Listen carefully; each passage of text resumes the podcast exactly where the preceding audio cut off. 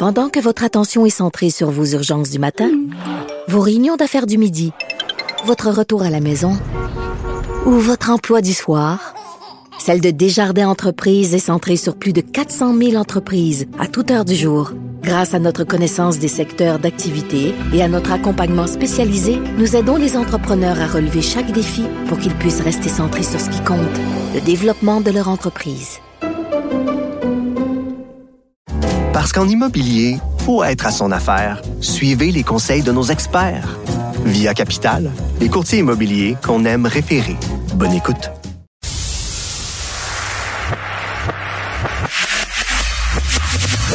Derrière chaque nouvelle se cache une explication. Aviser, mesurer, renseigner. Pour lui, l'information est à la base de la compréhension. Engagé sur les enjeux de société, il réfléchit aux solutions.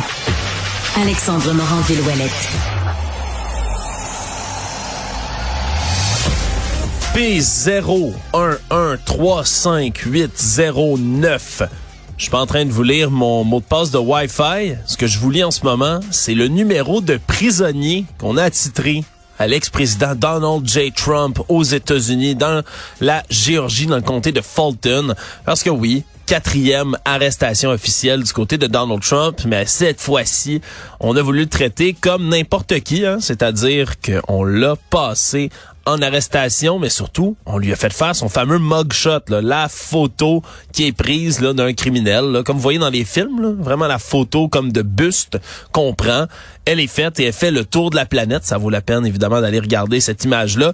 Monsieur Trump qui a lui-même voulu absolument être, euh, si on veut, défiant sur la photo. C'est l'espèce de, de mou de visage qui prend un peu sérieux que, ce, que vous trouviez ça ridicule, vous trouviez ça bien comme image, mais c'est une photo qui fait le tour du monde, c'est certain. C'est la toute première fois de l'histoire américaine qu'un président se fait prendre en photo comme ça par l'identité judiciaire. Et ce qui risque aussi d'être intéressant en Géorgie comme ça, c'est que les caméras dans cet état-là sont autorisées dans la salle de cours. Donc pensez-y pour le reste du procès, si Trump vient témoigner à la barre, mais ça va être filmé. Je le sais, des fois, on se dit, bon, M. Trump a déjà été une vedette de télé-réalité. Hein, c'est ça qu'il a lancé avec, bien sûr, sa fortune, toute sa carrière. Mais on retourne peut-être à ses premiers amours comme ça, mais cette fois-ci, c'est un peu moins drôle pour lui s'il il perd. Bien sûr, il perdrait sa liberté, du moins en théorie. On est toujours en territoire complètement inexploré aux États-Unis, mais une chose certaine, c'est qu'il aspire tellement l'attention médiatique. C'est la première chose dont je vous parle ce matin, mais c'est normal parce que ça fait le tour du monde. Ça intéresse les gens, veut tous comprendre, savoir pourquoi et comment cet homme-là continue de se débattre dans le système américain, d'être toujours, encore et toujours en tête aussi des intentions de vote pour la primaire républicaine. Puis en tête, c'est peut-être un, un mot qui est pas assez fort, là, écrase littéralement la compétition. Puis à chaque fois qu'il a des accusations comme celle-là qui tombent sur lui, ben il ressort plus fort je pense qu'on a quand même raison quelque part d'être intéressé par tout ce qui se passe du côté des États-Unis parce que c'est vraiment, vraiment, vraiment inhabituel tout ce qui se passe. Continue la saga des postes à, combler dans le système d'éducation. Je rappelle qu'on a un gouvernement caquiste qui dit que sa priorité absolue, c'est l'éducation, mais qui annonce une semaine avant la rentrée scolaire qu'il manque 8558 postes d'enseignants. Là, on apprend hier finalement que c'est 15 000 emplois dans les écoles publiques qui manquent. Là. 15 000, 4 339 éducatrices de services de garde, 1653 éducatrices spécialisées, 485 professionnels divers. On a vraiment, vraiment, vraiment besoin de bras dans le système d'éducation. Puis on apprend ça juste avant la rentrée scolaire. Bon, c'est pas exact.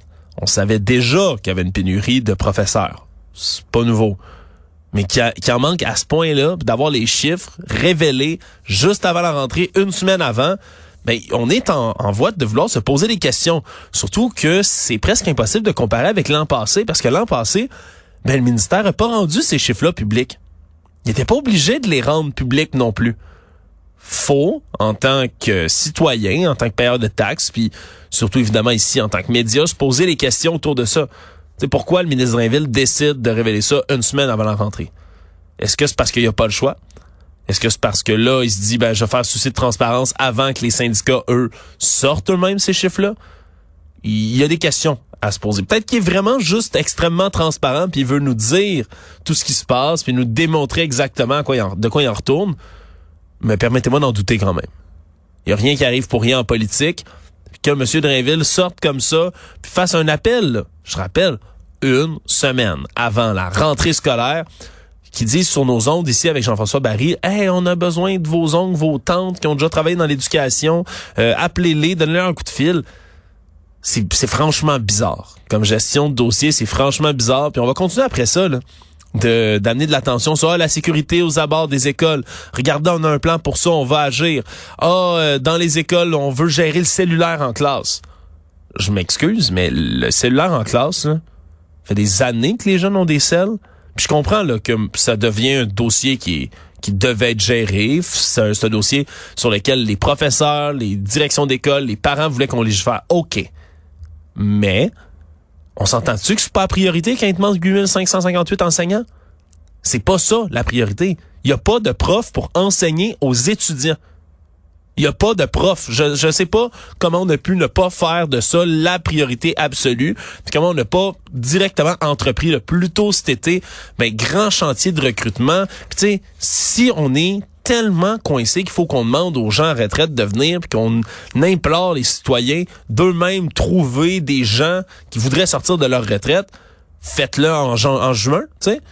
Donnez le temps à ces gens-là de s'inscrire. Donnez le temps à ces gens-là de se faire recruter. Je, sincèrement, je comprends pas comment on a géré ce dossier-là. Mais moi, j'ai le goût de dire, ouais, priorité éducation, la CAC, c'est pas fort. Vraiment pas fort en ce moment. Je parle encore de la coalition Avenir Québec parce que c'est pas évidemment tous les ministères et tous les ministres qui sont euh, qui se retrouvent dans des situations comme celle-là. La ministre responsable du sport, Isabelle Charret, elle, a un autre dossier sur les bras, promet d'agir cet automne, faire un projet de loi qu'elle veut déposer pour donner plus de pouvoir et de capacité d'agir à l'officier des plaintes au Québec, évidemment par rapport au sport étudiant.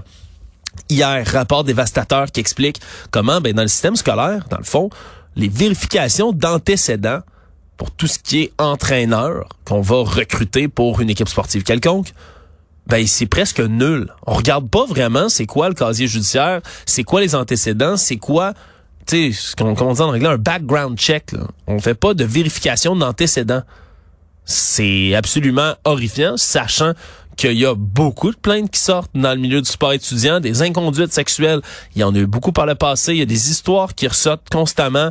Aussi des allégations. Cette histoire de l'entraîneur de basketball féminin Danny Vincent, rapportée par nos collègues de JE, avec plusieurs témoignages de jeunes femmes qui ont été dans ces équipes de basketball-là puis qui allèguent toutes sortes de faits. Non, vraiment, ça fait dur de pas vérifier les antécédents de ce côté-là. Puis bien sûr, c'est toujours ma question qui revient. Est-ce qu'on va bien vérifier les antécédents de tous les postes qu'on a à combler dans le système de l'éducation? Il y en a au-dessus de 15 000, je viens de le dire.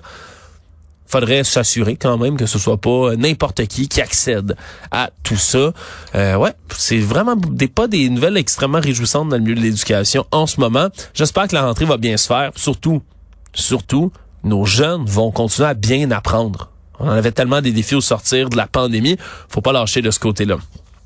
Je termine en allant dans les nouvelles internationales, une vidéo qui a été rapportée, entre autres, mais sur des comptes et des chaînes de télévision françaises. C'est Xavier Titelman, qui est un spécialiste en aviation, qui est souvent en entrevue dans des postes français et qui, lui, a un correspondant en Ukraine qui s'appelle Franck. il a déjà fait des entrevues avec lui. Franck serait euh, un des membres, entre autres, mais d'un groupe euh, multinational où on a, ça s'appelle la Légion internationale, justement, c'est des militaires, une unité militaire composée de gens de partout dans le monde qui ont décidé d'aller en Ukraine se battre. C'est fou quand même, là. des espèces de soldats volontaires, des gens qui sont juste partis avec un, qui sont allés demander un fusil, un équipement, puis qui se retrouvent sur le front pour aller aider les Ukrainiens. Qu'on soit d'accord ou pas, ça demande une dose de courage épouvantable se retrouver là. Et dans la vidéo, entre autres, on peut entendre diverses personnes de cette Légion internationale parler dans leur langue maternelle à eux, puis envoyer des messages. Je vous laisse écouter le début de l'extrait où on entend Franck, mais également un autre membre de cette Légion-là qui s'exprime. Cette petite vidéo avec mon groupe, déjà pour dire qu'on est heureux que Prigogine il est crevé et qu'on va continuer à chasser de l'orque et du bipède de chez Wagner afin qu'il se fasse une réunion de famille en enfer. Prigogine, tabarnak, il fallait que tu regardes la météo avant de prendre ton avion. Les gars de Wagner, pensez pas que c'est fini. Il reste quoi, moins de 10 000 d'entre vous? On s'en vient vous chercher. Je pense que vous aurez reconnu de quelle région du monde ce soldat provient. Ben oui, y a-tu quelque chose de plus québécois que d'entendre, puis vous pardonnerez mes mauvais mots, mais je vais le reparaphraser parce que cette, cette phrase-là, cette déclaration-là, pour moi, est, est tellement, tellement spéciale. Prigogine, tabarnak, t'aurais dû regarder la météo avant de prendre ton avion. On, on connaît pas vraiment le nom de ce soldat-là. On veut pas le mettre en danger non plus en publiant des informations sur lui. Ben, je pense pas qu'il puisse nous entendre ici aujourd'hui. J'espère qu'il écoute Cube Radio sur le front. Mais sincèrement, je veux le saluer parce que d'envoyer un message comme celui-là, dans des situations aussi dramatiques que celle d'une guerre, c'est épouvantable ce que les gens vivent sur le terrain là-bas, vivent dans ce pays-là.